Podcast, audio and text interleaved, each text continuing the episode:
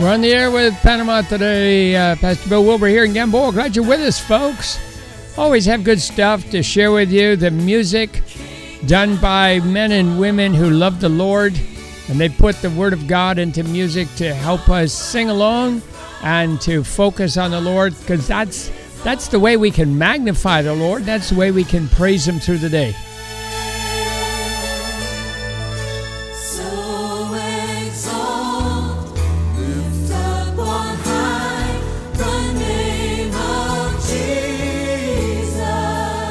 Psalm 39, verse 1 says, I said, I will watch my ways and keep my tongue from sin. I will put a muzzle on my mouth as long as the wicked are in my presence. He was afraid of saying things and um, then just having people just rebuke him as he would seek to live for the Lord and they would cut him down. I think a lot of us find ourselves in that situation today. Better just stay quiet, stay out of the way, but yet the Lord wants us to give witness to Him in all situations and in all places.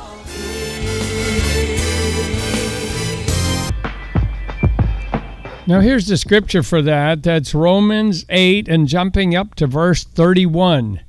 Romans 8 31. What then shall we say in response to this? If God is for us, who can be against us? He who did not spare his own son, but gave him up for us all how will he not also, along with him, graciously give us all things? Who will bring any charge against those whom God has chosen? It is God who justifies. Who is he that condemns? Christ Jesus, who died, more than that, who was raised to life, is at the right hand of God and is also interceding for us. Who shall separate us from the love of Christ? Shall trouble or hardness, hardship or persecution or famine or nakedness or danger or sword?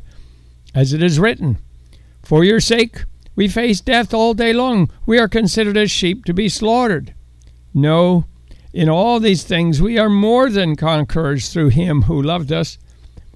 For I am convinced that neither death nor life, neither angels nor demons, neither the present nor the future, nor any powers, Neither height nor depth nor anything else in all creation will be able to separate us from the love of God that is in Christ Jesus our Lord.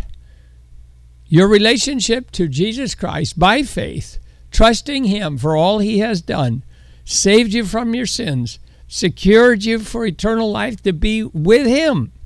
That's the purpose, to be with Him forever and ever.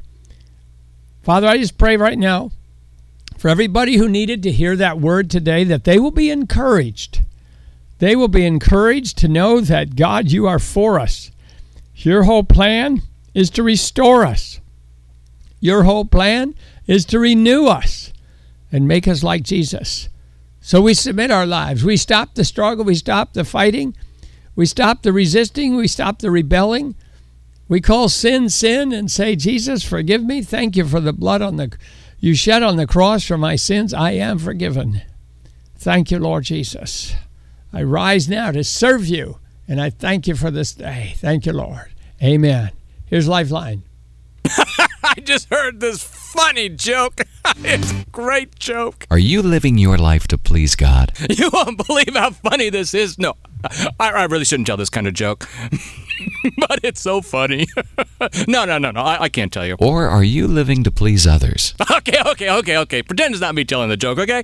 You're going to love this. Is your love for God only worth a joke? A message from Lifeline Productions. 1 800 52 Funny at lifelinepro.com. Throughout history, we read of people who have done that very thing, who've surrendered all to Christ and we may not have known the struggle they went through personally to lay it all down for the Lord, what personal struggles they had in relationships of saying, God, I want you first over that boyfriend or that girlfriend. Some people counted the cost in a, a terrible way of getting rejected by uh, their family and their friends just so they could serve the Lord with all their heart, soul, mind, and strength. And out of history, I want to share a story with you today. And I want to take you back a few years and a story that will inspire you. Her name, Pandita Ramabai, though unfamiliar to many today, is etched in glory. Her father was a Brahmin priest who, at age 44, married a nine year old girl.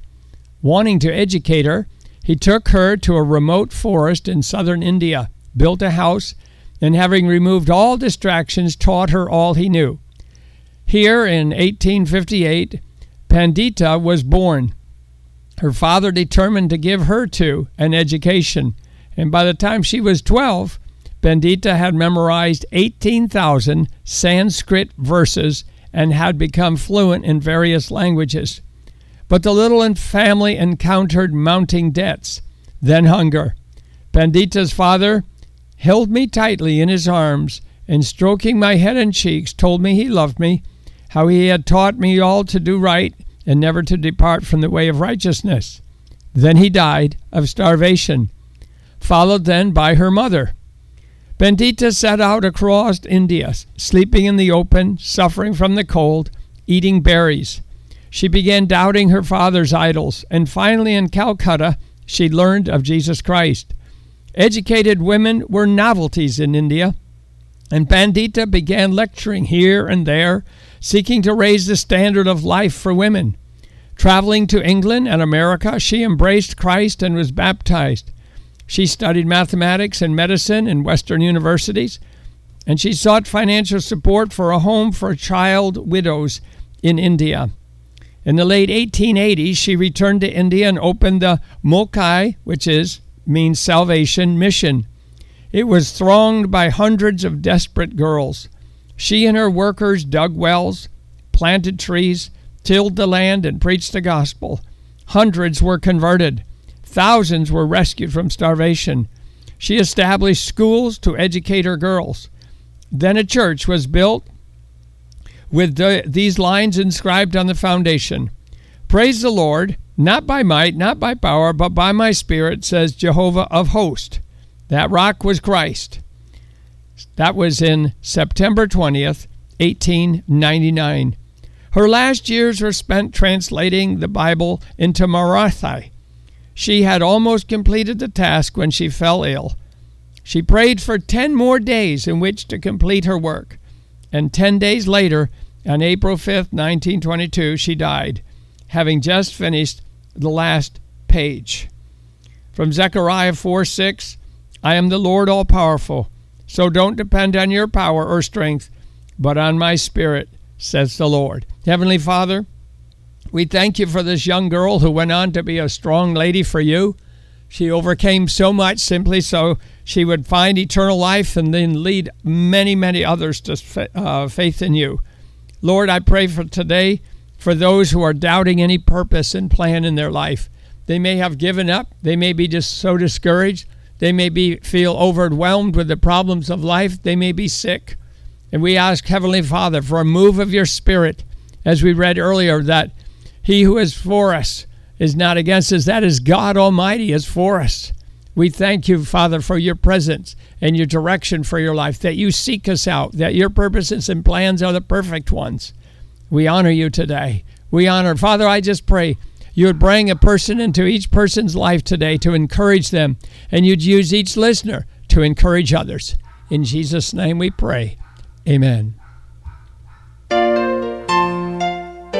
16 year old James was raised in a devout Christian home, but he was frustrated by doubts about God. One afternoon, he found a gospel tract which talked about the finished work of Christ. He then realized he could do nothing for salvation. Christ had done it all. Later, James wrote, With this thought dawned the joyful conviction that there was nothing in the world to be done but fall on one's knees and accept his Savior and his salvation. Thanks to the words in a simple gospel tract, James made that decision, eventually becoming the missionary pioneer we know as James Hudson Taylor. For the American Tract Society, I'm Dan Southern. The story you've heard is one of many illustrating the power of a gospel tract. To learn how you can effectively share God's Word, call the American Tract Society at 1 800 704 7672. Okay, God, my life's a mess, so I'm praying. What do you want from me? Do you have a wallet? Huh? Oh, uh, yeah. There's $4 in it. I'll take it. Great, no problem. Do you have a savings account? Yeah. I'll take it. Okay. A business? Yeah, I'm about to go bankrupt. I'll take it. You can have it. And your car? My car? Uh, fine. Take it. Do you have a family? Yeah. I suppose you want them too. Mm hmm. Fine. Wait a minute. I've given you everything but the shirt off my back. I'll take it. Great. John, I have a wallet, a savings account, car. I'm real happy for you, God. Take care of them for me. What? Take these possessions and handle them properly. And treat this family with care. Remember, they belong to me. What are you willing to give back to God? A message from Lifeline Productions. 1 800 523 8669. LifelinePro.com. And that's the essence of stewardship, isn't it? When we hear a stewardship sermon that uh, is going to come up on Stewardship Sunday, as we used to designate those days, people brace themselves and say, okay, maybe I'll move up to 10% this year and really splurge, you know, and forget that everything we have, everything we are belongs to the Lord. The whole idea of the 10%, the tithing in the Old Testament, was an indication, Lord, everything I have has come from you, and I thank you, and I'm just returning part of it. And that part is what kept the temple going as everybody did it, and it would keep the churches going incredibly if people would do it today. But it's also a sign of our love a sign of our devotion, and it releases the Lord to bless us in even a greater and greater way because He knows we've been a good steward of what we've had, and we'll turn around and be a good steward of the more and more that He passes our way. So we are faithful in little things, and then He makes us faithful over bigger things. But as it turns out in the New Testament, that it, uh, Paul tells us in Corinthians that we've been bought with a price. Everything we are and have belongs to God. Amazing, isn't it? And anything we have in this world is only as we're passing through to see what we'll do with it and how good a steward we'll be. Let me take it back a few years. As a missionary, David Livingstone plunged ever more deeply into the African interior and all the jungle, and all the world followed him. He was a hero, an explorer, whose every foray was widely discussed, every achievement. But in the early 1870s, word from him ceased. The world held its breath and waited and wondered. Five years passed. Finally, the New York Herald sent reporter Henry Stanley to find him, dead or alive. Stanley was an untamed adventure seeker and journalist. He was also an infidel who viewed Christianity with considerable cynicism. Spare no expense, his newspaper said. Stanley organized 200 people in five caravans, and then they plunged into the jungle. Stanley finally located Livingstone near Lake Tanganyika. He bowed and uttered his famous words Dr. Livingstone, I presume? Well, he arrived just in time, for the old missionary was sick, lonely, and desperate for medicine, supplies, and news from home. Stanley stayed with Livingstone four months, and the two men grew very attached. Stanley later, later reported I went to Africa as prejudiced against religion as the worst infidel in London. But I saw this solitary old man there, and I asked myself, what is it that inspires him? For months I found myself listening to him, wondering at the old man carrying out the words, Leave all and follow me. Little by little, seeing his piety, his gentleness, zeal, and how he went quietly about his business, I was converted by him. On their last day together, which was March 14th, 1872, the two said little. Stanley lingered as long as he dared, then he said, Now, my dear doctor, the best friends must part. Livingstone's heart, throbbing, replied, God guide you safe home and bless you, my friend. Stanley went away, then turned for a last look. Livingstone had also turned. Stanley waved his handkerchief, and Livingstone lifted his hat. They would not see each other again on earth. When Stanley heard of Livingstone's death the following year, he determined to follow his footsteps. It tells us in Acts 20, verse 36 and through 38, that Paul knelt down with all of them and prayed. Everyone cried and hugged and kissed them. They were especially sad because Paul had told him, You will never see me again.